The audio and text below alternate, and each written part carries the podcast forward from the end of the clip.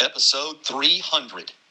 That is unbelievable. You guys, persistence is just noteworthy. And the other thing is, you guys got to be completely long suffering to do 300 episodes on Leyton Orient Football Club. Seriously, guys, thanks for all that y'all have done for Leyton Orient and uh, really appreciate you guys so much. All right. Best to everybody and up the O's.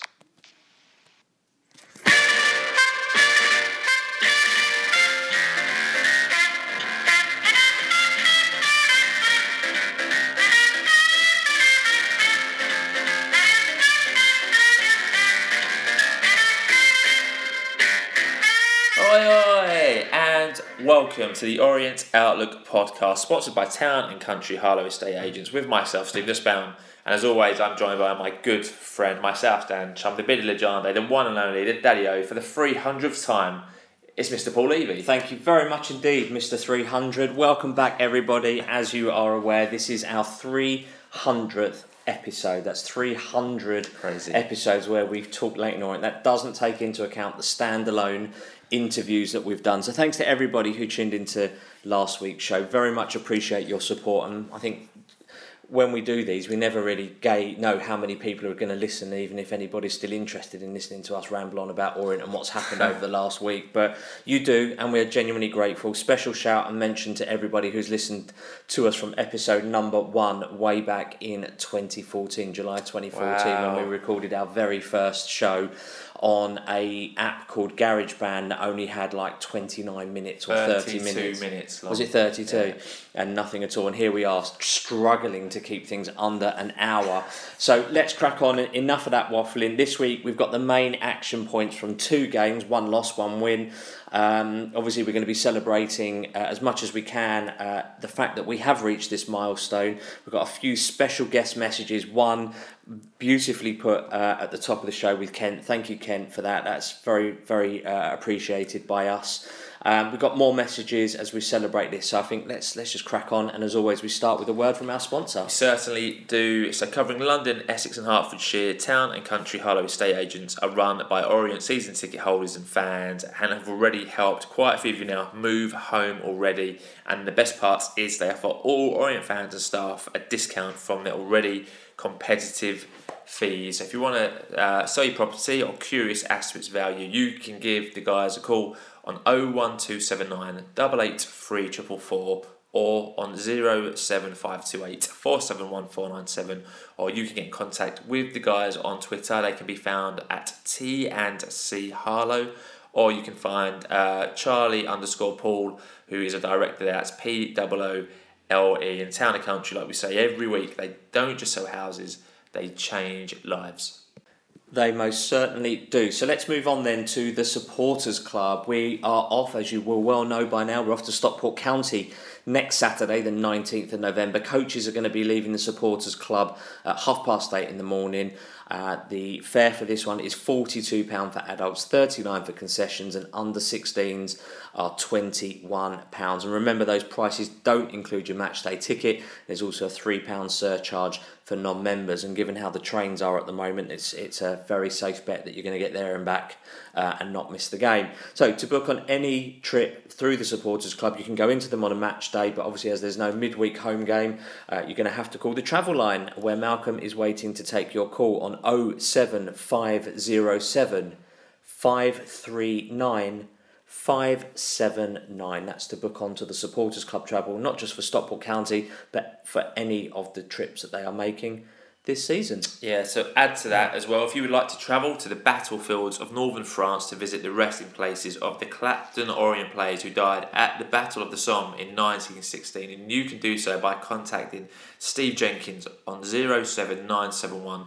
146502, or you can email Steve at stevejenkins at btinternet.com. The dates for this are the 27th of July through to the 30th of July for next year. So, an amazing uh, event uh, and trip being arranged there that the Supporters Club are involved with. So, at the beginning of the podcast, we had the Vice Chairman, Kent, give Sorry, us a great message. Just before you go on to that, the guy who did the greater gameplay, Michael Head, um, was posting posted something on Facebook. I'm friends with him on Facebook, and apparently they're trying to make that play, the the greater game about the Orient and the Somme and that, into an actual feature length film for for kind of Hollywood. So there's some exciting stuff to in the pipeline really to, to help commemorate that. So just on that point there, I thought that was worth mentioning. Yeah, fingers crossed he can get that uh, funded and, and, made. Yeah, absolutely. So we've already had one uh, board member send a message in Kent, which was fantastic. We also had a message uh, from Nigel Travis, who we love on this podcast. So here is a message uh, from Nigel Travis. Hi everyone, Nigel Travis here. Good win yesterday, still top of the table, but I'm here to celebrate the 300th edition of the Orient Outlook podcast.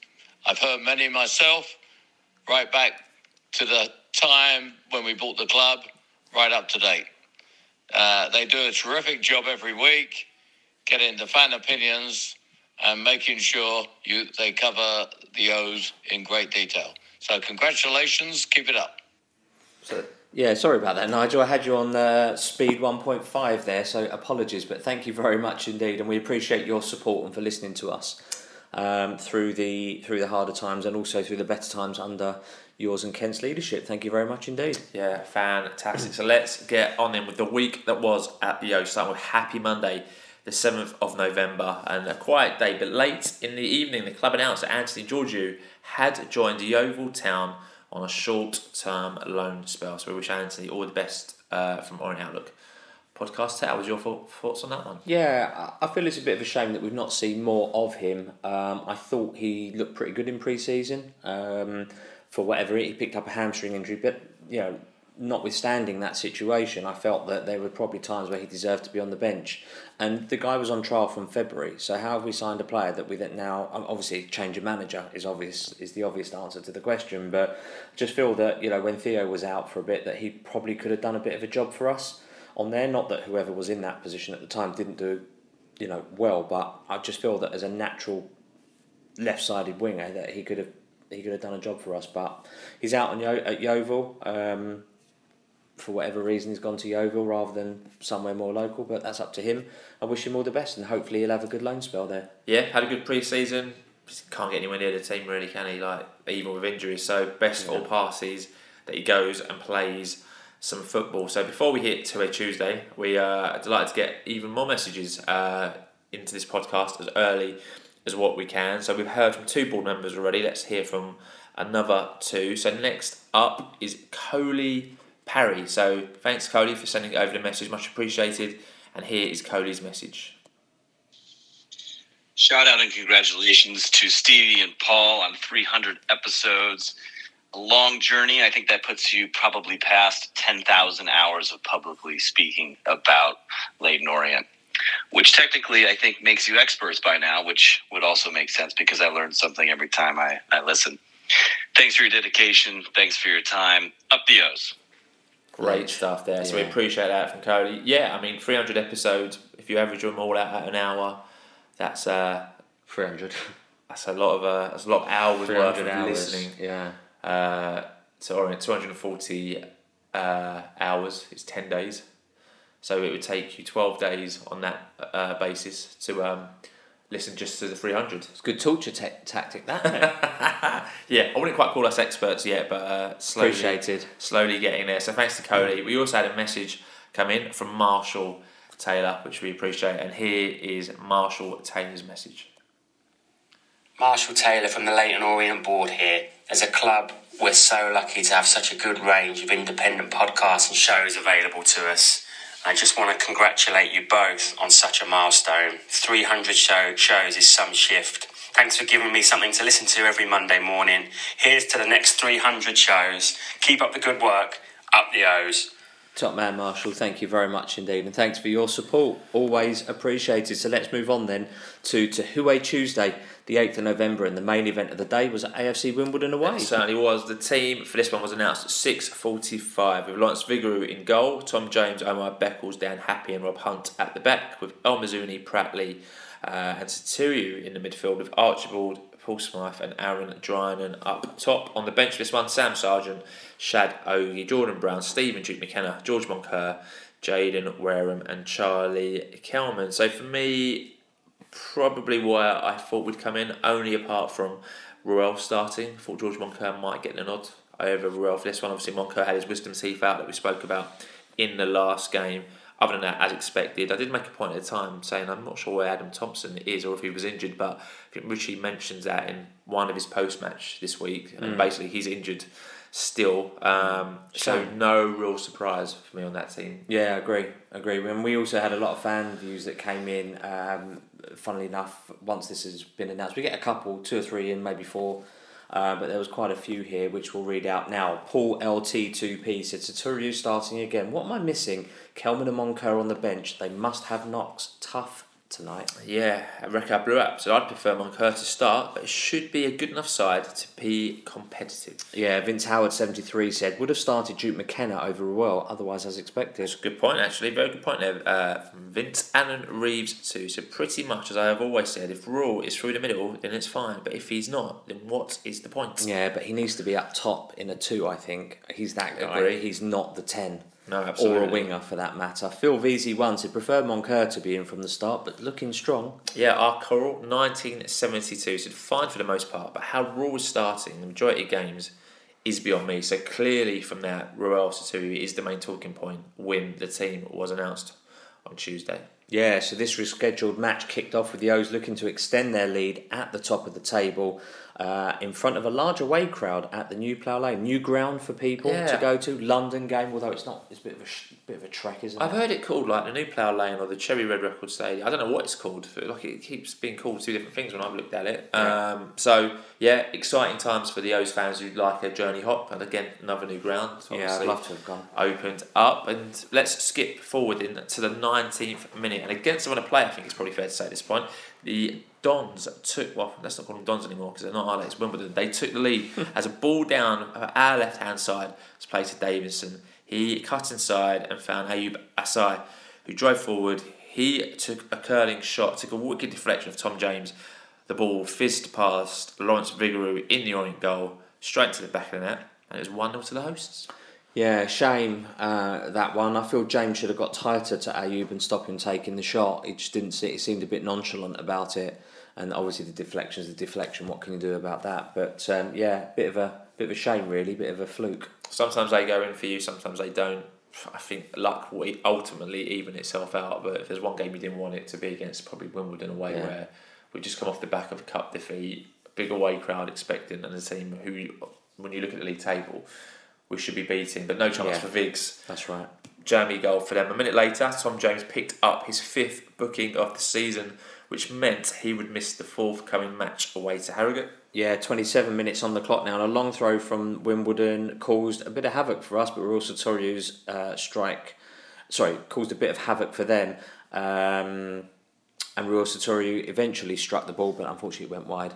Yeah, there's a few uh, challenges going in. The ref was letting quite a lot go uh, in this match. In the 30th minute, Archibald uh, got away with a warning after he pushed away Wimbledon player. He loves a he loves a bit of a mess, doesn't he, Archibald? A minute later, Ryley Towler then went into the book for Wimbledon for a tackle on Idris El Mizouni. So you could already sense the ref was starting to lose a bit of control over this one. And a lot of stuff was was not going punished where it should have been. Yeah, two minutes later, Wimbledon doubled their lead as the O's took a throw in. Wimbledon won possession from that. Uh, they drove forward, and after initial shot was blocked, the ball eventually broke to Harry Pell, who curled the ball into the top corner. Good finish. Unstoppable shot. Again, they had the bit of luck. Their shot gets deflected, falls straight to Pell, running onto it. You know, nine times out of ten, Pell was probably whacking those into into the stand, but hit it well.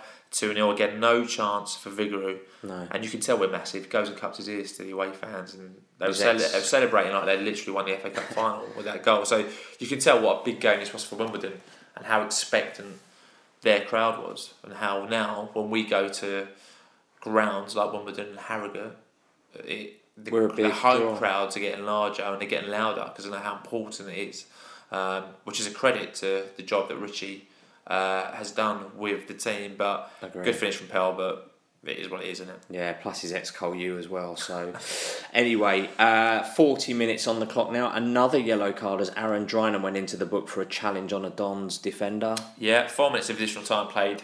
Nothing else to report in the first half as the half time whistle went. With the O's unexpectedly, I guess, think it's fair to say, 2 0 down. Yeah, a bit of a shock that one. Um, the crowd was announced at 7,984 with 1,200 away fans. Yeah, decent, yeah. decent I mean, crowd. it obviously sold out from being on the Saturday. I was quite surprised. I thought there'd be more tickets floating around Yeah, on the. Tuesday, but there weren't many out there at all. So congratulations if you uh, were able to go. Loads of tweets, I think it's fair to say, at half time. We've only taken a selection because a lot were along the same wavelength. Orient Boy tweeted us and said, "We have lost our heads in this London derby." AFC have brought us down to their level. We've got caught up in a desire for rough and tumble. We need half time and to get back to our way of playing. The next goal was crucial. If we get one back, it's game on. But if we lose the next one, we will involve ourselves as much in their petulance. And I could see this getting uh, a four or five. So, yeah, interesting point there from Boy. Very good point, well made. David Barrett six said, I'm at Plough Lane amongst the Dons fans, unfortunately, and our midfield gets overrun when the Dons turn over the play.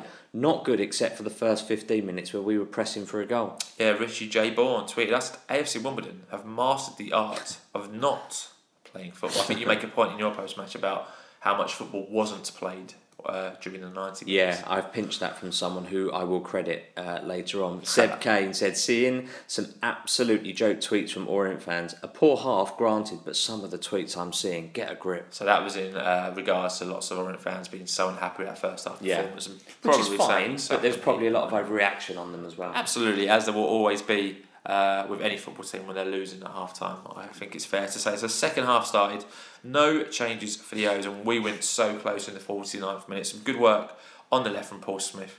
Saw the ball come to the Archibald. He had a shot. Wimbledon keeper was nowhere. It was going back in the net. Gunter somehow headed off the line. I think at that point you already knew Yeah. that it, we ain't going to score tonight. It's Yeah. going to be 2 0. Even at that point, I knew.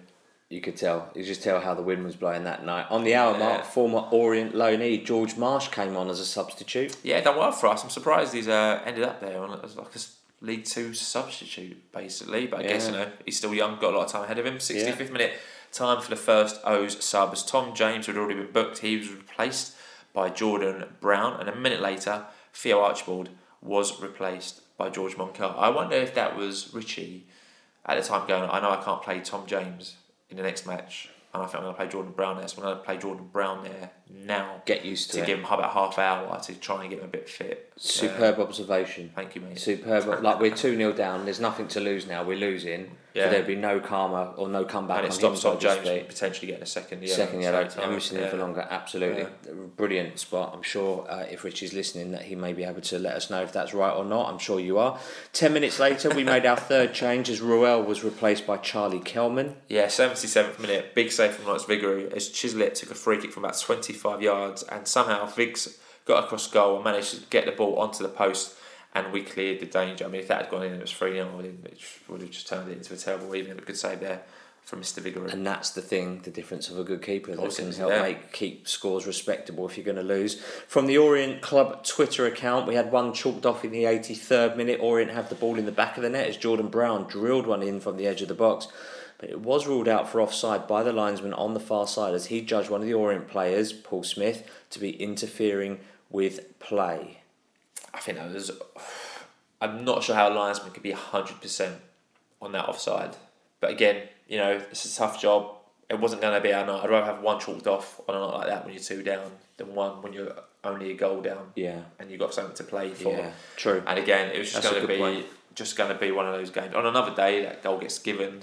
Uh, we take it down at the other end two minutes later and get an equaliser. But it just wasn't going to be our night that night. But frustrating, I think it's fair to say. Yeah, absolutely. But like you said earlier on, you could tell in the 50th, 60th minute that it wasn't going to be our night. Million percent. Yeah. Final sub followed four minutes later as Jayden Wareham came on. He replaced Aaron Drinan. Not sure really what the value is in doing that, to be honest, for three minutes plus two or three extra injury. Like, what's the point? Like, bring him on with 10, 15 to go and give the kid a chance. There were six minutes of additional time in this case, though. George Moncur had an effort that went over the bar and the referee blew the final whistle. Uh, the full time whistle as the O's fell to only our second league defeat of the season. Lots of videos and tweets emerging post match of the steward, stewards being overly handy and forceful with fans in the away end. Now we should caveat that that somebody threw a flare on to the pitch, which is not cool. Um, Uh, it's been done. It's been dealt with. Um, but don't understand or see the necessity for the stewards to be getting busy like that. They just look like a bunch of old school thug doormans. Yeah, I mean, when you, I think there was a video going around from one angle, I think from like a Wimbledon uh, stand, and from that angle, it looks like the Orient fans are causing trouble.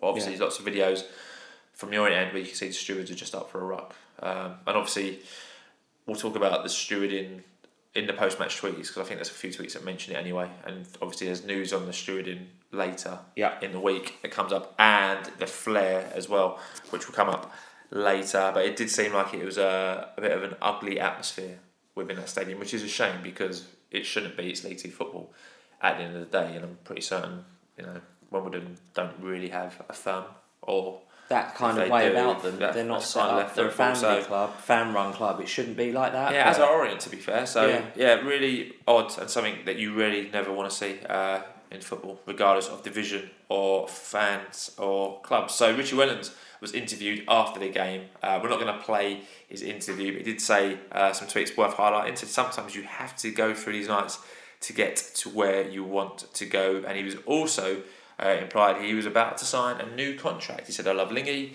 The owner's here, and it's only right I show my commitment, love for this football club, and also we want players to sign new contracts. So if I follow their lead, I show them where we want to go.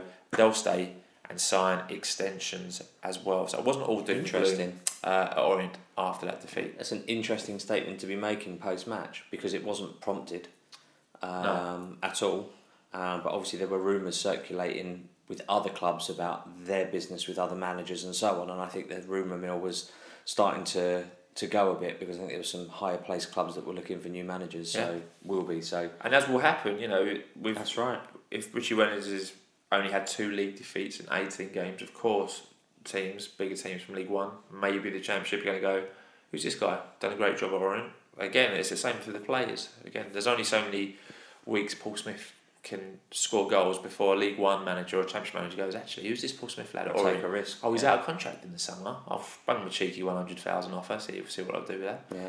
you know, it, it's bound to happen with some of these players in the summer and contract situations, and you know, maybe the same with Richie. So hopefully that new contract gets signed earlier rather than later. But it's not just Richie who's doing a good job down the O's. His assistant manager and his management team of Paul Terry and Matt Harrold continue to back him and support him. We've got messages from both of those lovely chaps. Here's one from Paul Terry. Hi guys, Paul Terry here. I just want to congratulate both Paul and Stephen on 300 episodes on the Orient Outlook podcast. Um, fantastic work you do, great insight to what's going on at the club with the interviews that you get from players, staff members, uh, and fans alike. So, like I say, congratulations guys, fantastic work. Keep it up, um, and thanks for your continued support throughout this season. Well done. So that was Paul Terry. We appreciate that, Paul. Thank you very Yeah. much. And not only Paul Terry, the Ginger Pele is back on this podcast. He can't stay away. So here is Matt Harrold. Hello, lads. Uh, just want to wish you a very happy 300th episode of the Orient Outlook podcast. Um, just trying to work out how many of them I might have got some stick on. Uh, but no, in all seriousness, really enjoyed the pod. Um, I often like to have a listen after a good win uh, over the weekend. So, no, uh, great stuff, lads. Keep up the good work. And here's to many more episodes and keeping on this successful season, which uh, hopefully everyone's enjoying so much. I know I am. But uh, yeah, well done, lads. See you soon. Bye. Ledge. Great. What a lovely message! And f- for your information, you don't get stick on this podcast. Just, just for the, just for the uh, avoidance of doubt, we're we're proud and privileged, and we're always very constructive with what we do, as well. So let's move on then. Thanks to Paul and, and Matt for those, uh, and the league table. That defeat means that we are still top of League One, but we've played the same amount of games as everyone else around us now, as that was our game in hand. We are now up to 17 games at this point in time. We've won 12, drawn three, lost two. We've got 39 points accumulated and we have got a positive goal difference of 15. I mean, it's incredible. Brilliant. Absolutely incredible. Things that you love to see. Yeah. And goal difference hopefully will get stronger throughout the season. So Bearded Legende on this 300th night of all nights. Let's have your views on AFC Wimbledon away. Look, you're not going to win every game. It's just you're just not. There are going to be some nights like this where it's just not going to go your way. Yep. It's not going to be uh, what you want, but it's just the manner of the defeat is sometimes hard to take. Um, we had domination in the first half, but again, another theme of our season, we didn't make it count. Um, and like I said last week, it's it's just starting to become a little bit. I'm sure it's irritating for the management, the coaching staff, the the players, and, and whatnot that we're just not we're dominating and not making that domination count. And I'm in a few WhatsApp groups, but one from former Orient player. Um, Glenn Wilkie, um, thank you, Glenn. Sorry, I didn't ask your permission for this. I hope you don't mind. But he said the ball was in play for 45 minutes in that game. The League Two average is 61 minutes. Still very Just let that settle in. Yeah. 61 minutes is your average ball time in play. So for half an hour for In a third Two. of the game in League Two, that ball is out of play, whether that's dead ball or throw in or goal kick or corner, whatever it may be. And last night, only half the game was actually played with, with the ball. Interesting point. Shocking. Well made. Yeah, very. But we uh, move on. Like yeah, we lost. That's our second loss all season. Yeah, no I. I had an odd feeling about this one. I thought we might lose this one. I, I just didn't feel right in my bones. Right. Don't, don't know, can't really explain it. Really, really. Um, by far and away, I think we've been doing this podcast for eight years. By far and away, the biggest amount of views we've ever had, unfootball related, about this match. in terms of Unfootball related, yeah, Stewart okay, in, yeah. Flair, away end. On the positive note, great news about Richie uh, with the contract. I thought Wimbledon actually took their goal as well. Yeah. As much as they wasted time and kept the ball out of play. I think we've done that enough times this season and managed it. I think if you ask Johnny Jackson if he was happy with their performance, I think he'd probably say it was amazing Mhm. and that he was really happy uh, with the way they played. But for me, I think I've said it a couple of times on this podcast and this season in particular, when we lose and it's a draw, it's for me anyway. It's a and we tweet. This is our, the theme of our tweets. Just keep calm. It's a blip. Yeah. It happens. It's bound to happen. You know, it was, it was a blip. Nothing more. Finish by saying, let's get out of this division so we never have to go to AFC Wimbledon again.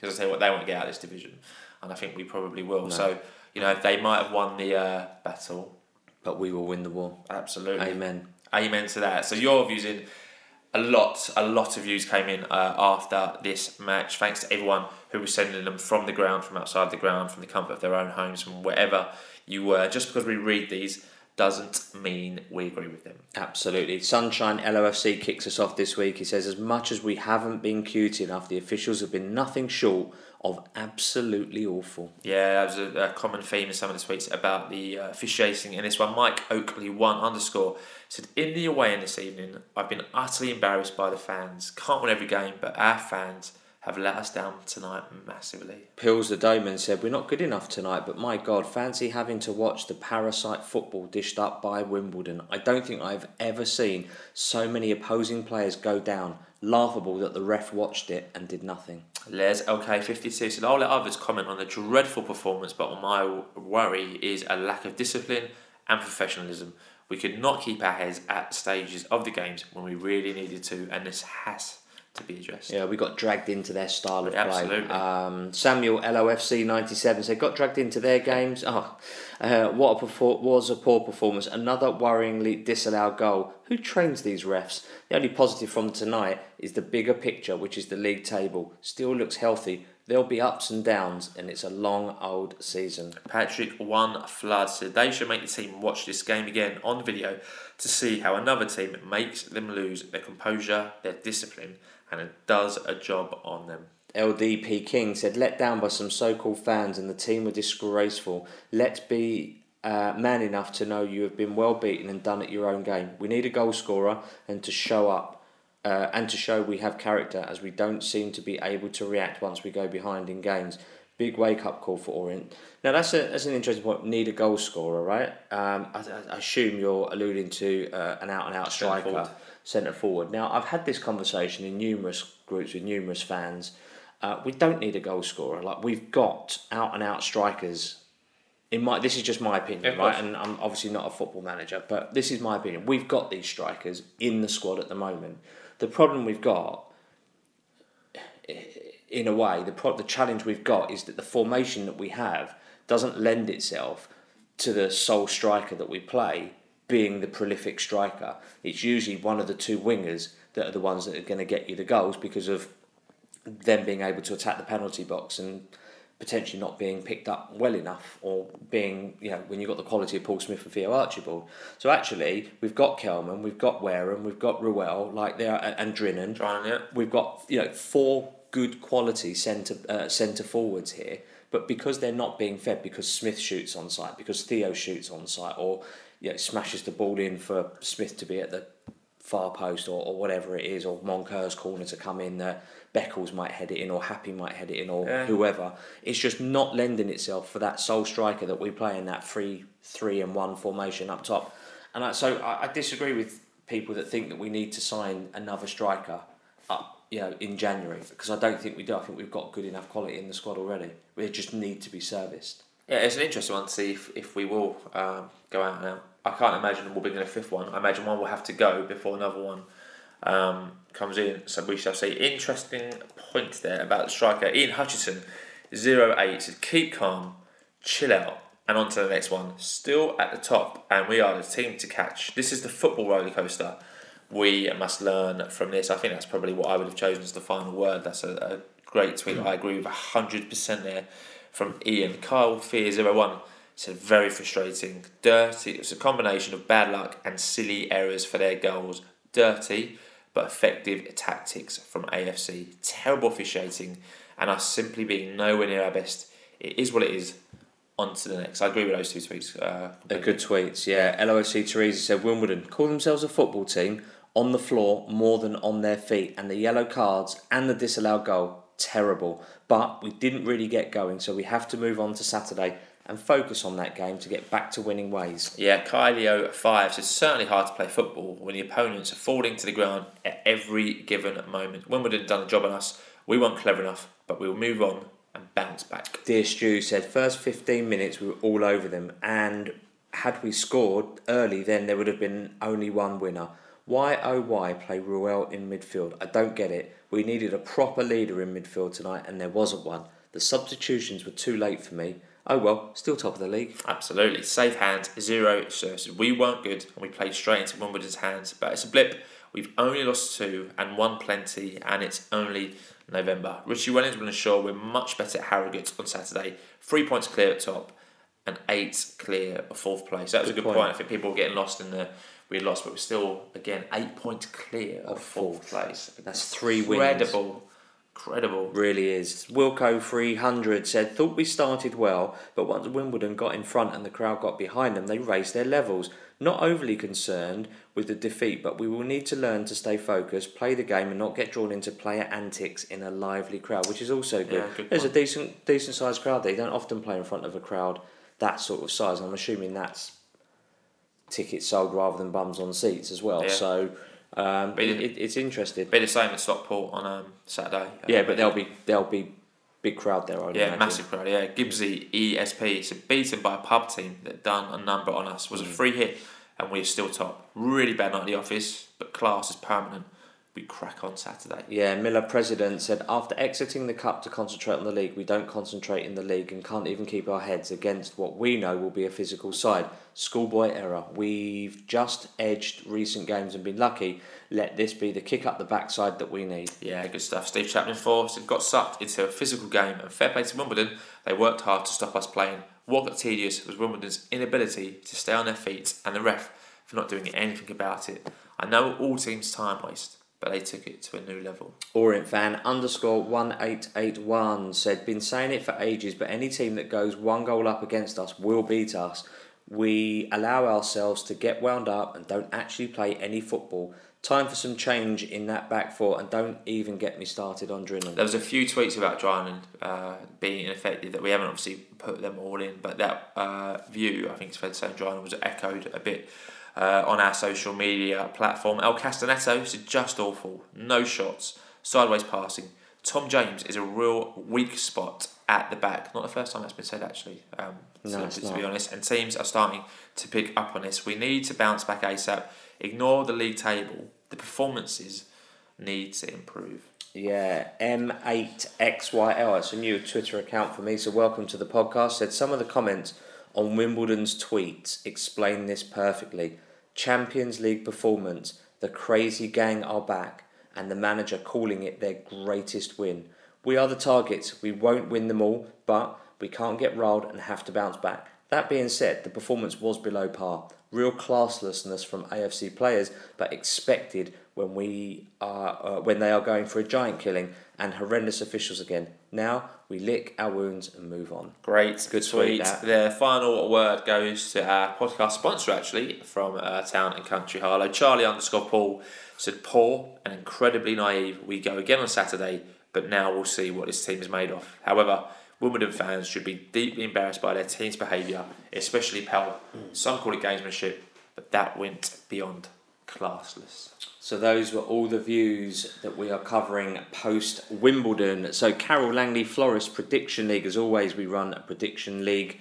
Uh, before the match, Carole Langley Florists are our sponsor, and they're an established business based in Chigwell, uh, sorry, in Chingford, I beg your pardon, specialising in bespoke flowers sourced from the finest growers in the world. From a simple thank you to a tailored wedding or event packages, they are here to help you. Get in touch with John and the fantastic team of experienced florists on 0208 529 4130, or you can contact John on social media. He's at Essex Biz or Carole Langley E4. That's Carol with an E on the end. Uh, they're on Instagram as well, Carole Langley Florist, and just search Facebook for Carole Langley Florist. They're also offering 15% off to all those fans and staff, which could give you a pretty chunky saving if you've got a big function like a wedding to pay for. Very true, very true. Unfortunately, we had four correct predictions uh, for this one. Record Blue App, E10 underscore rifles, Ross McCaff and Orient underscore Ed predicted the correct score, so they all Shame got on three you. Shame points. on And you. the top of the prediction league table update will follow at the end of this episode. So Wednesday, the 9th of November. This isn't only episode 300, it's the Beard of the Giantes first as a 43 year old lovely male. Happy birthday Thank you, mate. for Tuesday. Good one. Yeah, quiet. I worked, so it's Wednesday. Is not the sort of day that is worth taking off. So, yeah, just another one that passed me by, unfortunately. So, yeah, we move on though. We do. Happy birthday to and Appreciate also to XO's player and uh, manager Joby Mackin. I hope they all had a great day. So before we move on to the next talking point uh, from Wednesday, uh, we're going to play uh, a message from the O's CEO Mark Devlin as the next part of his podcast features uh, his announcement on Wednesday. Wow, 300 episodes. Many congratulations to Paul, Stevie, and everyone associated with the Orient Outlook podcast.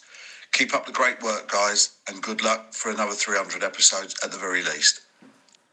Thank you, Mark. That's a lovely message, and particularly as he's only just new to the club, we really appreciate that uh, from you. But speaking of, of staying with uh, the Orient chief executive, he put out a statement regarding the throwing of flares onto the pitch following the Wimbledon game. He did. The part of the statement read, "The behaviour is unacceptable for a number of reasons. Not only will using pyrotechnics see the club face sanctions as a result, but the danger these can cause spectators is widely publicised. So these items are illegal to bring inside football stadium and court with them or using them." Will be subject to a ban from attending football games. The club takes a zero tolerance approach with regards to the pyrotechnics and will work closely with the authorities in sanctioning the individuals involved. Obviously, there were was a flare. I don't think it was multiple. Was it? It was a flare at AFC Wimbledon. Doesn't make the club look good. Makes Orient fans look silly. Just no point in doing it really. What's going to do is cause mayhem uh, and more bag searches when trying to get in the ground and bring uh, disrespect And displeasure upon the club. So do not condone it here uh, at all. And like they said, zero tolerance. So if you are going to be silly enough to take it in and you get caught, then you're probably not going to watch much football for the next couple of years. Yeah, certainly not in a stadium uh, at Brisbane Road. So move on then to Thursday, the tenth of November. My mate Russell Feldman had his birthday as well, so happy birthday to you! And if you've had a birthday this year so far, and we haven't mentioned it, happy birthday to you!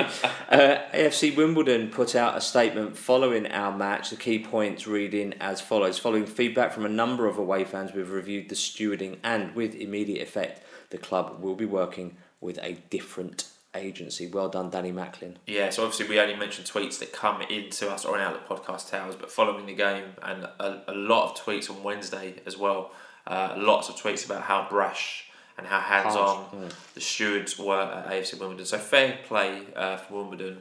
And like I said, probably Danny Macklin for sorting that out and changing over the stringing company they use. So as a result, oh, sorry, as a result, as revealed in our recent Mark Devlin interview, the club announced they were launching a new ticket exchange service where you can exchange your seat uh, for money off of your next season card. So we're not going to read out the entire uh, like terms and conditions, but there are a few key points that we thought were worth raising for this one. This function only be available for games that are either close to selling out or already sold out.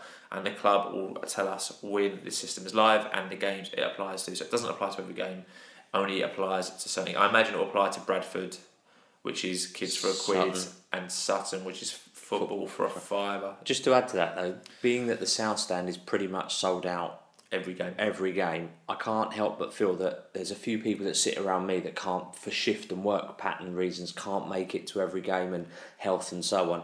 Can't help but feel that it should be on for that stand as well. I feed this back to Mark, but uh, just my as my thought process as we're speaking about it, that it should just be because people want to be in the South Stand because of the atmosphere and the environment course. that's created. That it would be helpful to those fans in that stand to help recycle tickets. Yeah, good point there. See if anything comes out of that one. Another key point was if the season card holder's seat is resold, that season card holder will get a £5 credit towards renewal of the season card for next season, the 2023-24. So you won't get a fiver in your bank account, right. you'll get taken off your season card.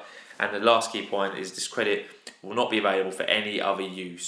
So season card holders will only be able to view the contents of their account when season tickets are launched for next season. So you don't get a fiver off in the club shop or a fiver off anywhere else. It just goes against the purchase of your season ticket for next season. But it's a much bigger article on the club's website, which is worth a read if you feel this uh, program is appealing to you. So I had lots of messages already. We're obviously going to have uh, one now. This one is from board member and investor Nick Samaka. Steve and Paul, it's Nick Samaka. Congratulations on your 300th episode of the pod. I always enjoy the show. You guys do a fantastic job, and I am looking forward to 300 more. Up the O's, and all the best. Great stuff. Love that. Nick. Love that one so much. Thank you, Nick, uh, for your kind message uh, and for coming on the Great pod voice. earlier in the season. Yeah, love it. Thank you very much, Nick. Much appreciated. So let's move on then to uh, Friday, the 11th of November. As everybody knows, today that day was Armistice Day.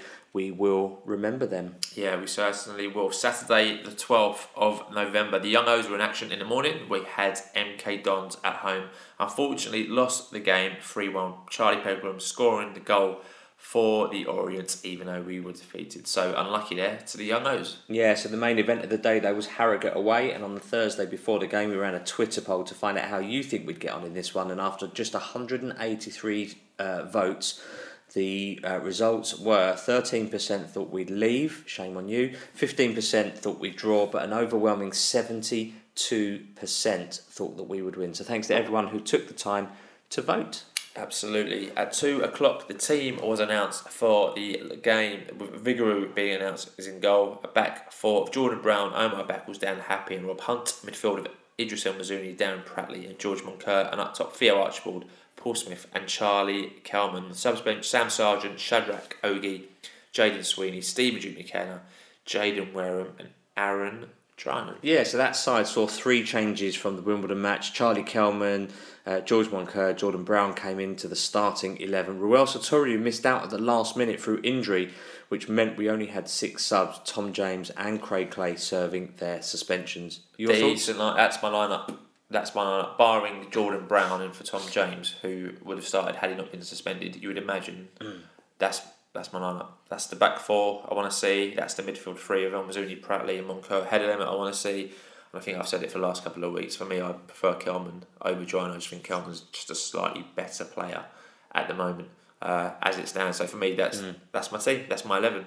Yeah, I agree. It's it's a side that's very much capable of getting a result against a side who are at the bottom end of the table. Uh, Wareham and Drinan are capable of changing a game, but beyond that, it's not really game changing or match impactful subs on the bench, in my opinion. Yeah, so yeah, We're we- a little bit we're a little bit light there. yeah, obviously, normally you have seven you've only got six. You look at the bench, it's fine, but it's not. It's not. It's not a bench that would get you off your feet. Although there's some good players on that bench who, who can do a job for you. Um, Yeah.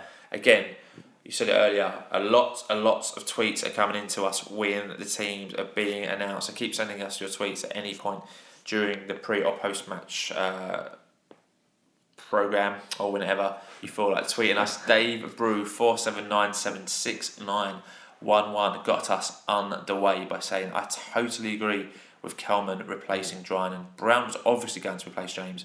All we need now three points. Billy Carroll GB said, agree with Drinan being dropped. Beckles needs to be benched as well as he's not been good enough recently, and that created a lot of talking points. A lot of talking points. Most people not agreeing. Decent, but you're entitled to your view, Billy. Uh, and he doesn't play for Chelsea. Decent side that should be capable of winning the game. I think the problem Beckles has got now is that Dan Happe is having such a good season, and we said it last couple of weeks.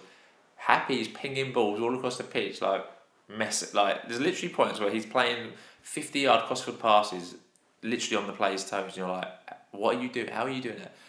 He's always done that. I know, but Beckles can't do that. And when Beckles tries to do it, he looks clumsy and he looks messy. So when he's next to someone so technically gifted, of course he's going to look not as uh, good as the guy next to him. So Especially when the ball goes to the opposition player. yeah, yeah, absolutely. So yeah, a big big talking point uh, on that one, which is always interesting uh, to see Been on a big fan of Dan yeah. Happe, and he likes to bring the ball out. It's Yeah, Matt. Baldry esque. Just Yeah, I mean, 2.0. you know, I don't think you can be too critical of either uh, Omar kept, Beckles. kept the most amount of clean sheets. Like, Exactly, it's clean, clean sheets is a collective. It's not just ridiculous not we just need to even have this conversation. Really, Yeah, Like, but but in, interesting though because. I have been critical this season of Omar Beckles. So Yeah, we have, So so so it's, it is an interesting one. Bet are later than ever. Said hope Kelman gets back on the score sheet today. Feel like he he is a bit of a confidence player.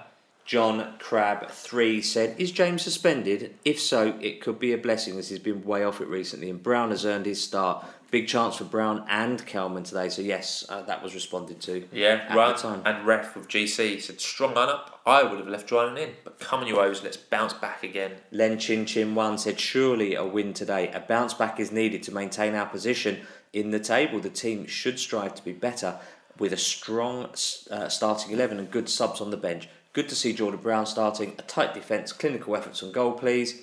Chances mean goals. Absolutely. Phil VZ once super strong. I like this setup. I always like Moncur and Browning from the start. Yeah, and the final one uh, of this is from Kid Samson O, who said Kelman is clearly, to me at least, the best forward at the club for the formation and style that we play. Could use a goal, mind. Yeah, it's great. Point. So thanks to everyone who tweeted us uh, before the game. There were a few more, but we haven't put them in uh, due to kind of repetitiveness. Uh, so the match got underway in a sunny North Yorkshire day. If you remember last time we were supposed to play on a Saturday, got called off at 2 pm due to the snowstorm. And this was also Harrogate Town's Remembrance Day fixture. So there was a period of silence following the playing of the last post as the O's looked to bounce back following Tuesday's defeat at Wimbledon. Yeah, and fast forward as we will to the seventh minute, Jordan Brown drove out from right back, and the move eventually saw Rob Hunt's shot deflected out uh, for a corner, and from that corner, George Moncur took it. Paul Smyth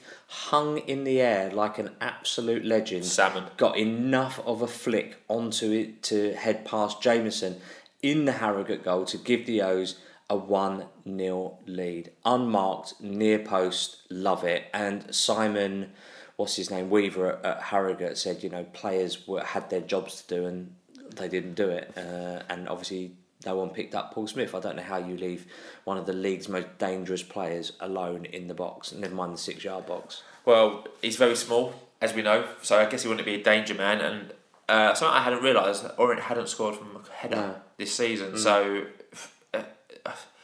when I saw the goal tweet come up, I was like, oh, Paul Smyth, another wonder goal, another 40 yard volley. So I was very surprised when I saw it was a headed flick on from a corner, from a set piece. But, you know, he can score them from miles away, he can score with his feet. It turns out he can score with his head as well. Great start. Just Yeah. to start, we would have wanted difficult away game, uh, small ground to go to as well. So brilliant start. Things you'll have to see. Headed goal from Absolutely, the O shortest player. Who knew? You couldn't make it up. I remember the last one was Dean Cox. yeah, love it. 16th minute in, Harrogate looking for a way back into the game forced Vigouroux into action as Viggs caught a flick on from Patterson, who was on the edge of the six yard box. And a minute later, Theo Archibald tried a spectacular curler from 20 yards that went onto the roof of Jameson's goal. Yeah, that was a good effort. That 21 minutes on the clock. Grant of Harrogate was 1v1 with Jordan Brown. He created a little bit of space, enough to get a, a low shot, uh, low cross fired across goal, and Armstrong ended up missing from fairly close range. Yeah. Uh, 22nd minute, superb through ball from Darren Pratley after some good work there from Idris El Mizouni, to be fair. He played in Paul Smyth, who was racing through on goal to beat Jameson. Smyth got there first, won the ball, tapped it past the keeper, who brought him down. Referee awarded a penalty. No, it's a penalty. There's not even a debate to be had. It's just a clear penalty. I'm going to change my mind on what I've written. Okay. Because what I what I actually originally wrote was yeah, it's a superb ball through from from Pratley, no question or a doubt. I watched the highlights of the game back just before we started yep. recording. Their goalkeeper goes out and goes to ground, but it actually looks like, and I've not watched it in slow motion, but he actually looks like he's not got an arm out to trip Paul up, but he's actually pulled himself back and tried to stop himself from making any contact with Paul Smyth. Now, obviously, Smyth has gone down like he's going to go down. I'm not 100% convinced of how much contact, if any, there was. And I know I'm probably in a minority of one that thinks that, and I'm not going to overlook it because, like, if he didn't touch him and we've got away with it, great, I'll take that luck. But if he did touch him and we've got that penalty, then good decision, right decision. Penalty, it's penalty. Fine. Always look at the keeper's reaction if, if he didn't touch him, the keeper would be reacting a lot stronger than what he did. The keeper just puts his arms up like any keeper does, and when the ref gives the penalty, and no Harrogate defender appeals it. You mm. always always tell by the reaction of the players around it. If Smyth had not been touched and took a dive, you would have seen all the Harrogate defenders run to him. Mm, but I think I, I, think the keeper was going fair. so I think the keeper was going so fast that it didn't take a lot of contact, and Smyth is always going to try and go over the keeper. Yeah. But I, yeah, even if that was a penalty against Story, you'd be going, "That's a penalty, mate." Yeah, that's a penalty, mate. I'm not, compla- I'm not complaining. As you, as obviously, you, as you shouldn't. Upstep uh, penalty maestro. I think it's fair to say. Yeah. Number fourteen, George Moncur stepped up, took a beautiful penalty into the bob keeper. Keeper went the wrong way, and it was two 0 Orient. Good penalty. Really good. I think it's nice to have a penalty taker as Orient fans who we've probably not had a, a consistent penalty taker since what consistently good penalty Lockie, taker. Maybe, maybe Lisbeth. I can't remember who took the penalties when in the Slade playoff. I don't think we've got any. We've got any, but I can't remember the last time I had such confidence going into an Orient penalty with Moncur stepping up because you know he's going to score. And I think in the post match, Richie says either three out of three or four out of four. However, basically, however many he's taken, he's scored. He's got hundred percent penalty record. That's what you want. Yeah, so we're going to move forwards uh, through this half now, and just a few minutes later, there was a terrible clearance from Jameson in the Harrogate goal. It was cut out by Theo Archibald. He drove at goal. He ended up setting up Moncur, whose first effort was blocked. The ball ended up falling to Kelman, but he couldn't manage to beat Jameson. Yeah, 28th minute, Dan Pratley made a big tackle as he prevented Grant from getting the ball by sliding inside the penalty. So well played there to Dan Pratley. Yeah, absolutely. You can see Harrogate starting to fall apart a little bit now, and you can see why they are where they are in the league. They're, not tragic, but they've just not got it together uh, enough. And that was an outstanding tackle from Darren Pratley. If that had been slightly like a second missed time, that have been a goal a penalty back uh, and giving them an, an, edge back in the game. 31 minutes on the clock, Lawrence Vigouroux was called into action. He made a spectacular acrobatic save to keep Patterson's effort out. So still having to be alert, yep. even though two goals up. 39th minute, Harrogate moved the ball up uh, to our box, got the ball to Patterson. His effort was high and wide. Dan Happe had to be alert moments later, making a double block. Yeah, very, very neatly done there because we didn't cut the cross out from the side um, and there was a double block there and it was just lucky, you know, we were talking about um, Dan Happe earlier, like right place, right time here. So uh, one minute of time was added on and played out with no further action points.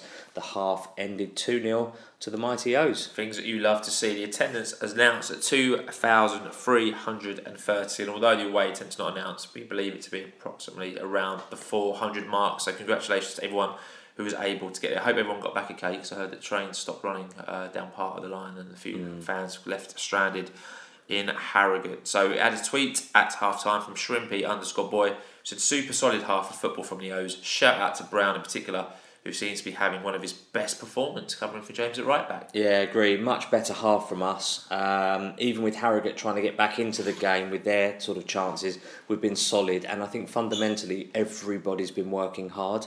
Everyone knows their roles, and everyone's been covering, to you know, doubling up on attacking players at times. It's just fantastic how everyone's playing for the shirt now. Uh, there were no changes for the O's at half time as Harrogate got the second half underway. We go straight into the action as Theo Archibald beat his man for pace. He was brought down just on the edge of the box. The referee awarded a free kick, although Archibald ended up inside the penalty area and was calling for a penalty, Yeah. obviously. Uh, Archibald was the man to take it. He whipped the ball in. Jameson punched it away, and we eventually won a corner, which Moncur took. It was a short one to Kelman.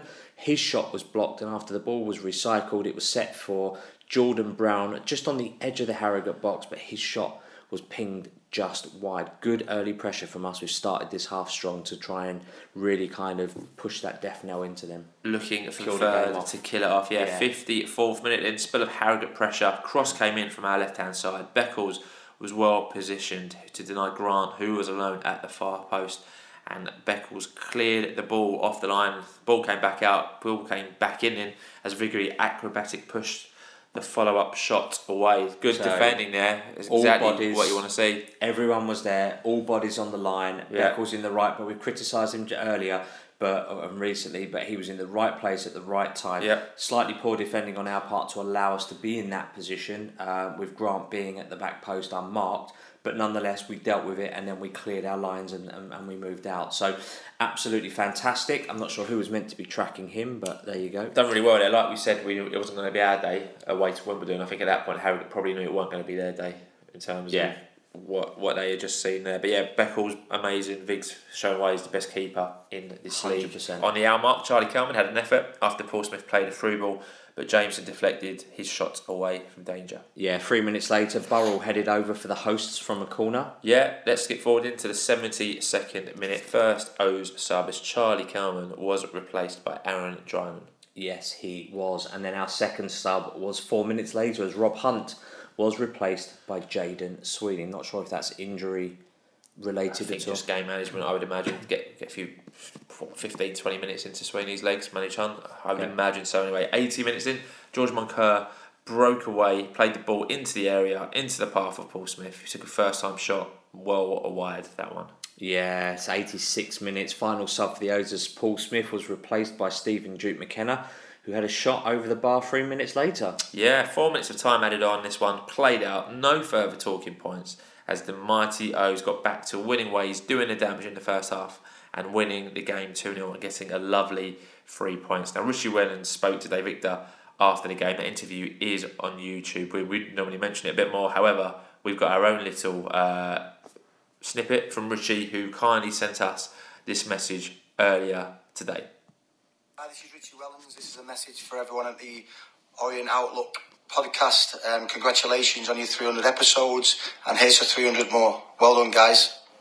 Love it. Short and sweet there from Richie. But Perfect. We love it. Thank you, Super Richie Wellens, for sending us that message. Message and like we said, Richie's interview with Dave is on YouTube. It's about four minutes long. We've got some good little insight there on yesterday's game. So that win means the O's after 18 games still top of League Two, 113, drawn three, lost two. Goal difference now plus 17, 42 points, which probably means relegation ain't going to be a possibility this season, which is all good. So, bit of legende for the uh, 300th episode. Your views on Harrogate? Happy to be talking about an excellent team performance. Happy to be doing that. Everyone worked hard, as I mentioned earlier. I even thought the referee had a good game, to be honest with you. There were a few standout players in that match for me. A special mention to, uh, to Darren Pratley. I thought he was solid everywhere, really leading. Uh, I think it, it's fairly obvious from the comments that we're going to get in, and if anyone's been watching social media at all or even seen the highlights uh, on the closer look, Jordan Brown, take a bow, absolutely superb.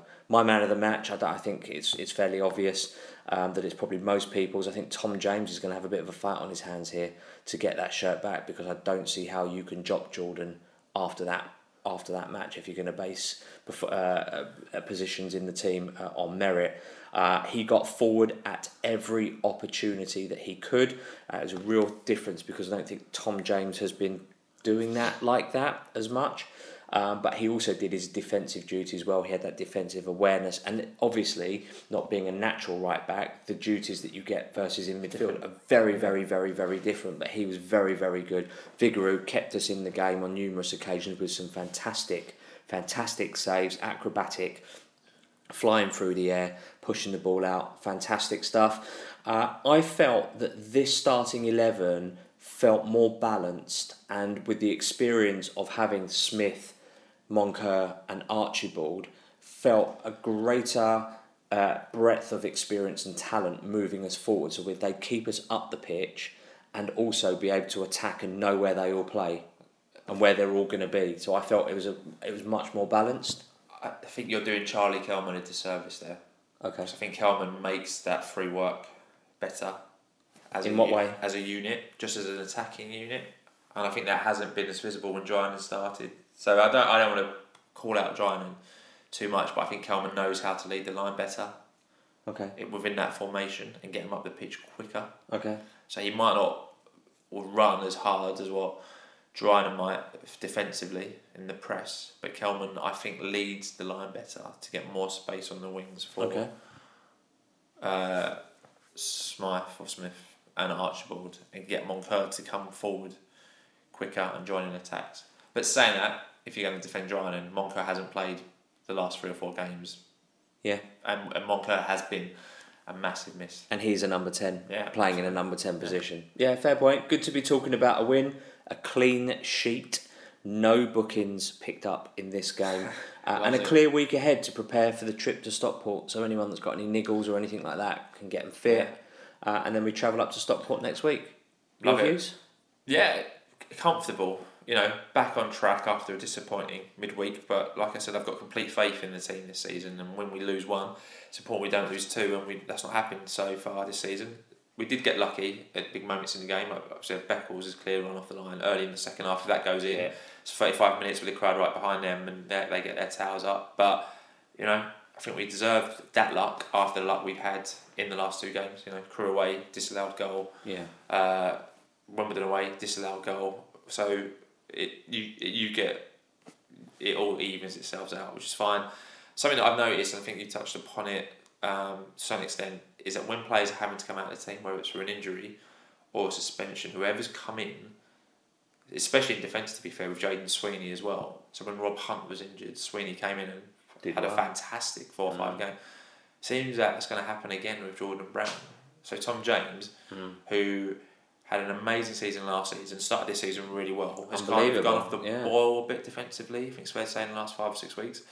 Now he's lost his place in the team. Given what all the most of the comments are saying, given your views, given Hero of the Week that we'll talk about later, Jordan Brown is probably one of the first team names on that team sheet hmm. on Saturday. Hmm. Tom James will be on the bench, and again, it's that kind. They're, they're all pushing each other for places. So Kelman comes in yesterday, he plays for seventy minutes. I think Kelman's done enough to get his name on the starting sheet Yeah. for next week. Again, Moncur, you would imagine, keeps his place, retains his place, Assuming he's fit. assuming he's fit. Smyth, Archibald. Yeah, so the team literally writes they're, itself. they're all they're all pushing each other, but they know if they fall out of the team, they might not necessarily make it back in. So now, just walk back now in. Tom James will be waiting for Jordan Brown to to have a bad game. So I really like that. Paul Smyth again, like mentioned, can score headers. Who knew? I didn't. I just finished by saying great win. I think had we lost that game, it would have been three losses in a week, yeah. and I think you would have seen a, few more fans panic. Meltdown. So I think Harry, I think it's actually a bigger game than what we realised at the time. I think had we lost this, the wheels would have started to come off and you would have seen more panicky fan base. However, we're sitting here going, right, still top of the league, hmm. back on track, Moncur's hmm. back, we look good attacking, and it's all rosy. If had we lost this, I think you might see a bit of pressure for the first time this season. The comments will be very team. different to what we're about Yeah. to read out, though. Absolutely. But all in all, love it, and I'm so glad we get to talk about winning our 300th episode. Hundred percent agree with you. So let's move on to the fellow fans who tweeted us at Orient Outlook at full time with their views. Daniel underscore D forty four kicks us off after this match. He says, "Great to get back to winning ways, especially with all the teams around us winning as well. Makes a change to score from a corner and not have anyone booked. Going to be a strange November with no home games. Certainly is. Mr. underscore T82 says results like this are why I think we are the real thing this season. We were poor during the week, which is going to happen now and then, but we're not letting one loss become a problem, and we can show we can come back stronger. Great tweet. Leighton Laureate said a bit more wide open than the game needed to be, as Harrogate Town had a fair share of chances, but the O's took care of business with a nice bounce back win. Just on that point, I actually think the statistics were that Harrogate had more of the possession than us. Fine. Just Fine. goes to show you, it doesn't really matter, does Doesn't it? matter. No, Orient meat pie. It's a dynamic first half, defended well against a very good attacking side. We dug in the second half and we're very disciplined and workmanlike. Really professional performance. Exactly what we needed. Dan Alton 2590 said expected a win today and in the end it was routine. Perfect response to today's poor showing and proving that loss to be nothing more than just a bad night at the office, which is a great point. Which deep down we all knew it was just that. We'll need to be more clinical against better sides. Yeah, good tweet there. SR Barber, 1986. A professional performance in the end. And as I said previously, the only way we don't go up is several bad injuries or complacency. We are so much better with Moncur and Elmiz in the team, making a huge difference. Also, Brown has to stay in the team, in my opinion. Good Yeah, shout. haven't even really mentioned El Mizouni in that, but what Makes he did, he did difference. effectively. Yeah, he played a massive part in the penalty. Obviously, Pratley gets the plaudits for playing the through ball, but Mizouni has to battle to get the ball to Pratley to be able to get him forward. So, yeah, great, great shout. Yeah, we've left out some pretty fundamental detail on that. How bad? Uh, Boatsy tweeted in and said, "Great to be able to bounce back from successive defeats with a fairly comfortable win. Once we scored the first, it was always a case of how many. They didn't offer much as we didn't get out of second gear. Stockport will offer more next week, but we are two. But we are two and nine points clear of fourth. Nine points clear of fourth, amazing. I did it. I, Joe, I'm not even looking at fourth. I just keep looking at the top of the league. So nine points clear fourth is amazing. Ross McCaff said points on the board. Who can complain? A tough month's worth of fixtures, and if we can end this month on top of the league, then that will be good. That's a good shout. It's been a difficult month, and we're almost. Literally, only two two fixtures for us, and both of them are pretty long distance ones away. Yeah, obviously, yeah, yeah good Yeah, shout. Orient underscore and crew, obviously in the FA Cup. Orient underscore Ed said, hardly fantastic, but after Tuesday night, I'm not moaning. We had some good runs and passes without really threatening their keeper, and great saves from Viggs and a goal line clearance, keeping the two goal cushion.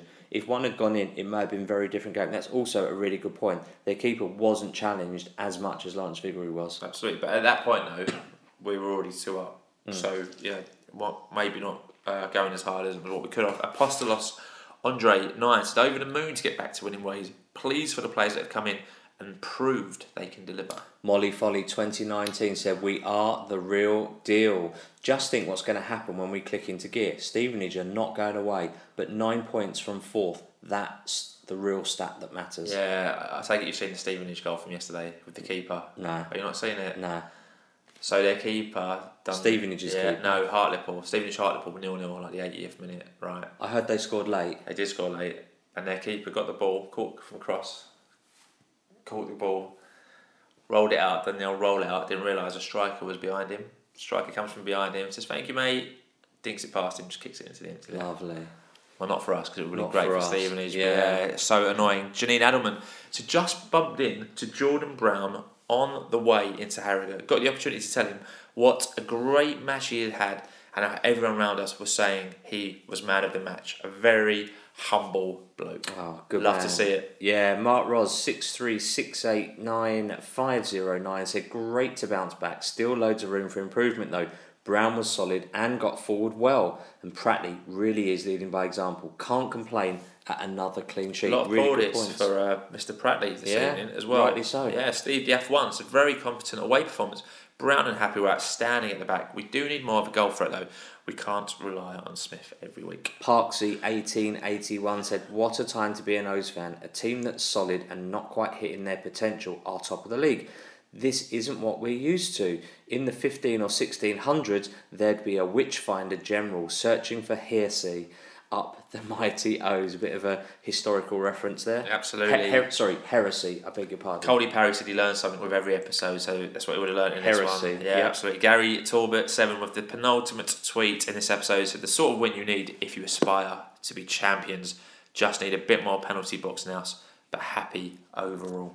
Yeah, absolutely. And the final word of the week this week goes to Steve White, LOFC, who says bounce back ability Everyone loses games. It's about how you respond. Great stuff from the players and the management. So it's been a very busy week on our social accounts. You can let us know if you agree or disagreed with anything that's been read out in this episode. So you can tweet us at Orient Outlook. You can email us at orientoutlook at outlook.com. You can find us on Facebook at Orient Outlook Podcast. And you can find us on Instagram at Orient underscore Outlook underscore podcast. It's been a while since we've had a, a message on our 300th episode. So David and Matt Hiscock always do some great commentating on Orient Live. We've got a message now from Matt, uh, who is part of the Orient Live team. So here is Matt's message. Paul, Steve, it's Matt Hiscock from the Orient Live commentary team. Hope you're both well. Understand it's your 300th podcast episode, so huge congratulations to you both on reaching that landmark. That's an outstanding achievement. Obviously, you've stayed the course. You were the first to arrive, and I know talking to a lot of supporters around E10, they value the contribution and, and you both keeping them abreast of what's going on in and around the club. So well done for that. Um, keep independent, keep asking the questions, and um, look forward to another 300 episodes. Maybe we can talk around Orient in the Champions League, snatching a result late on, but equally asking the questions on things like electronic scoreboards. I'm sure everyone would enjoy that. well done to you both, and look forward to seeing you soon. Up the O's. Matt Hiscock, Matt Hiscock has listened to this podcast He's asking the questions that we want answers to. Electronic scoreboards. Great stuff. Thank you, Matt, for the message. Much appreciated. So the Carole Langley Florists Prediction League, lots of correct predictions uh, from yesterday. Quite a few of you getting three points for 2 0. Quite a lot of you getting four points for 2 0 and a scorer. Shout out to Dave Brew 47976911 and M8XYL, who both predicted 2 0. Both scorers got in a maximum of five points. Well done to you guys. That means that top of the prediction league is as follows with Daptul Ozfan pulling away now. He's got 23 points already this season. I think Wadsley won last year with 32 points already. As that all it was? that's 32 23 points? Was it only when you say that's all it was, that's like about 10 correct predictions out of 46. 47 Yeah, so one in games. yeah. So it's not bad, but yeah, Yeah. 23 points is a, a hell of a record to be having. 17 points behind is O's fan Basing, who won our second ever prediction league. So he's been there before, he's done that. So a hot on the tracks. 16 points, David Landau. 17, 15 points, Wings Mad. Loads of people around 14 points, 13 points as well. That prediction league table was up on our Facebook page, and thank you to everyone who sent in their predictions. Absolutely, and kudos to you for getting it right when you do, with the scorers as well. It's no mean feat. No, not at all. Sunday, the 13th of November, today, as we record our 300th episode, it is Remembrance Sunday. It certainly is. The ladies were in action today against Hackney Reserves. At half time, they were 5 1 up thanks to a hat trick from Bates and goals from Lilly and Newsham. However, uh, on a sour note, the game was abandoned in the 77th minute due to an injury to an Orient player. So, as we record this, we don't know the extent or the player who was injured. We hope whoever it was who was injured is okay. And we wish that player, well, we never like to see No. anything go out, say, game to be abandoned due to an injury to anyone. So we just hope all is okay uh, in the world there. Absolutely. So we're at an hour 12 now. We are nearly done. So let's start wrapping this uh, mega show up. We start with a fantasy football update. Lewis Fear is top of the Orient Outlook Podcast Fantasy Football League. He's got 986 points, just one point ahead of Chris Wagstaff, who's in second place.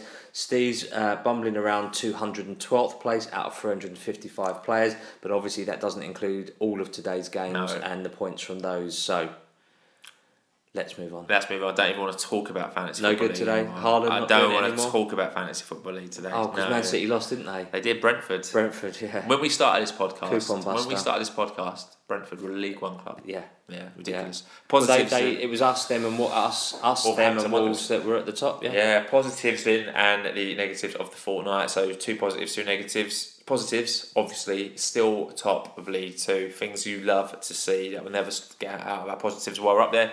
Uh, second positive, and there's loads of mini positives within this big positive, was Saturday's performance. Clean sheet, two goals, no bookings. brilliant. Love to see it. So Absolutely. a great Saturday. Negatives in Mr. Levy? Just the two negatives. Ruel's injury, obviously him having to pull out, leaving us with just six subs on the bench on Saturday, uh, and obviously the losing uh, to Wimbledon and the way that all happened, and the stewards and that, Yeah. just that whole event really. Uh, is a big negative. So let's move on then to the Carole Langley Florists Hero of the Week. Yeah, so we took this one to Twitter uh, this morning and we nominated the following players. We nominated Jordan Brown, obviously putting a great shift on a Saturday, as did Darren Pratley, who got a nomination. Paul Smyth, shortest player on the pitch, scoring with his head, had to be nominated. And Lawrence Vigouroux, who made uh, some decent saves on Tuesday night as well as good saves yesterday. We had 136 votes in 10 hours for this one. So, ladies and gents, on the 300th No episode, your hero of the week, 60 percent of the vote isn't a huge majority. It's like enough, but I've seen much bigger swings. Anyway, go. Jordan Brown. Yeah, well done, Jordan Well done, Brown. Well Jordan. deserved, Well matey. Well deserved. So let's move on then to next week's fixtures. Just the one fixture coming up this week, as we've mentioned earlier. We are off to the Manchester area, Greater Manchester. We're going to Stockport County. First time in a few years. Uh, that's happening on Saturday, the 19th of November. And after a difficult start to the season, with Stockport acclimatising back to Football League, they are now 12th They are doing very well. in the Football League. Uh, they beat Newport County 2 1 away on Saturday, and of their last six, they've won four of them, drawn one, lost one, so they've only lost one in six of their last six. So they've really hit, uh, unfortunately, a bit of form uh, Yes. going into it. So it will be a strong and interesting match. They were they were a lot of people's tips to go straight up doing the Yeah. double. Had a horrible start to the season, but like you said, they've acclimatised, they're learning, they are now ready to go. So it's been a wonderful 300th episode. We have one uh, Yeah. more thing. I think we had one more, but I can see something in the plan that suggests differently. We had one more um, message to give you from one more board member. He's been a massive supporter of the On Outlet podcast, even when he wasn't involved in the club when this podcast started. So I think it's fair to give him uh, the headline slot in this one. He joined us episode 50 back at the Supporters Club. Good memory. If you remember that one. I so do. uh, we were delighted to get a message uh, from Matt Porter, uh, and here it is. Hi guys, Matt Porter here. Just a quick note to congratulate you on 300 episodes. Wow, it's been a rocky ride, plenty of ups, plenty of downs, and everything in the middle. And I suppose at Orient we'd never have it any other way, would we? Keep doing what you're doing, keep following the clubs, keep supporting the O's. Let's hope the season keeps going in the same way that it started off. And by about episode 330, let's say, we've got something good to talk about. All the best. That would be lovely. Uh, who, yeah, I mean, who knows? Like we said, 300 episodes more. Who knows what will happen? It's been a, a very uh, bumpy journey, hasn't it? It's been massive full highs, of ups and downs. I remember, lows. I remember nine years ago saying to you, "What are we going to talk about that happens at Leyton Orient? How are we going to possibly fill half an hour?" And here we are at 76, 77 minutes. Eight years later. Eight, well, yeah, nine years later. Uh, eight years later. Sorry, yeah. Ha- we, know. we're struggling to get it under I, hour. I remember specifically pitching you the idea with the four of us and our two wives. We're going to massively off piece, but I think it's fine because if you get listening now, it's three hundred. Like if you're still with us, then kudos. I remember pitching you the idea, or it just beat Colchester two one. I remember this vividly, and we uh, Mo scored the winner, and we were on such a high. We went out in Loughton somewhere. We did, we It might went have out been to Zeezy. I think it might have been somewhere, and I said. We should- all we were doing was talking about football that night, and our wives were like, "This is boring. This is ridiculous. This is rubbish." And I said, "We should. This should be a podcast. Me and you should do an alright podcast." And you went, "No. Like, what would we talk about? We wouldn't even fill half an hour after like three hour dinner." And look at us now. Yeah, here we are. Eight Here years are, later, eight nine years seasons later. later. Absolutely. so sponsorship reminder. Yeah, don't forget if you're thinking of moving home, keep it in your own family. Save yourself a few quid by using trusted estate agents Town and Country Harlow. You can call them on 01279 883 444 or 07528 471 497 or go and tweet the guys at TNC Harlow or tweet Charlie at Charlie underscore Paul. I'll leave you uh, to this bit because Yeah. I don't know if you've had this message and been sitting on it or if it's just coming while we're recording. It's just coming while Ah, we started recording. lovely stuff. Uh, I didn't tell you about it because I thought it'd be a nice little cheeky It was a surprise. nice little cheeky surprise. Uh, for those that have been with us since the start or those that have listened to our back catalogue of interviews, you will probably remember that Yeah, our very, very, very first ever interview was with a left back who uh, is, was very, very prolific, is, is very fondly remembered, and, and is arguably uh, one of the legends and our best probably left back that we've had at the club in many a moon, uh, which is quite a strong statement because we've had a couple. Uh, but delighted to say that Matt Lockwood uh, sent us a message just shortly after we started recording, and I'm delighted to be able to play this. I haven't listened to this. I don't know what Oh, he's right, saying. okay, Um, so we're just going to cut straight into it. And Matt Lockwood uh, has the last word. Hi guys, it's Matt Lockwood here. I just wanted to send you a quick message to say congratulations on the 300th episode of the podcast. What an amazing achievement to keep putting out content like you guys do, week in, week out, talking all things Orient. It's a fantastic achievement. You guys should be proud of yourselves. Um, literally, like I said, I just wanted to say well done. Hope to be on the show again soon, having probably kicked it off many moons ago when you first invited me on there. Um, always a pleasure to speak to you guys. Always an honour to uh, come back and speak about all things Orient. Um, and I will hopefully see you all soon. Cheers. Oh, what a lovely way for it to come full circle. So yeah, our first ever interview where me and Paul, very inexperienced Remember. interviewing duo who didn't know what the hell we were doing, had Matt Lockwood for two and a half hours. So again, if you're a relatively new listener or you haven't gone back into the vaults, I think after episode 13 there's a Matt Lockwood standalone interview. Might even be after episode 8 or 9 actually, to be fair. Uh, go back and have a listen to that. That is an amazing interview when we used to ask players about their entire careers before we even got to Orient, and we quickly learned that we just had to skip to Orient straight Yeah, away. especially when people can talk. Didn't even get to Lockwood, Orient to like the hour mark, but he has had a, a fascinating career. So lovely. Yeah. Uh, that's a lovely Top way to end episode 300, I think. Full circle, completely. Yeah. Yeah, really good. There really you go. good. So thanks for joining us for episode number three hundred. That is it in the can. We are hope we were hoping to be talking about two wins this week, but with one defeat and one win this week, we are where we are. And what a way to mark our three hundredth episode. We're top of League Two after eighteen games, only two losses all season. We'd have taken that at the start of the season. I'd have bitten your arm off for that at the start of the season if you'd have offered it to me. Uh, there are there are no easy games in this league. Stockport have been steadily improving. They won't be pushovers. So hopefully we'll be on top form again and talking about another O's away win next week, our final league game of the month. Yeah, it certainly is. If you're listening on iTunes, please subscribe, give our podcast a five star rating and review, whatever platform you're listening on. You can also rate the show on Spotify. And if you're listening anywhere, add us to your favourites. And that way you'll have all the podcasts available as soon as they are uploaded. We are also on all smart speakers. We are also on Fan Hub. So you can pretty much listen to the podcast everywhere. And now is probably a pivotal time to say this. If you follow a Premier League team, or your dad does, or your brother does, or your best mate does, or your girlfriend does, or anyone who's bored and doesn't know what to do with themselves and can't get any content from their Premier League club or their Championship club, send them our way. Stick this on in their ears and get them involved in the Orient Outlook podcast. There's never been a better time to pass the pod. There's no Premier League now for a month and a half, two months almost, and everyone is loving us at League Two.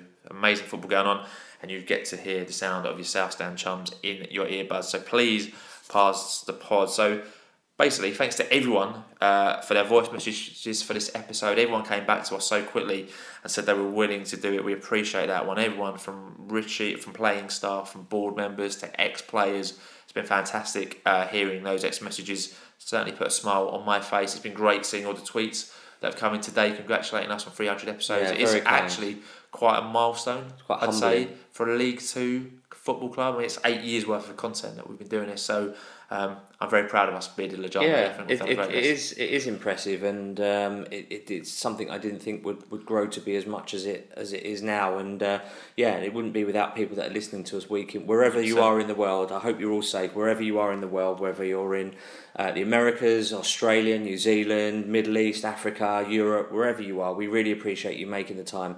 Uh, especially as this is now uh, strolling towards the hour 25 mark. So, thank you. Just wanted to take this opportunity to say thank you very much indeed.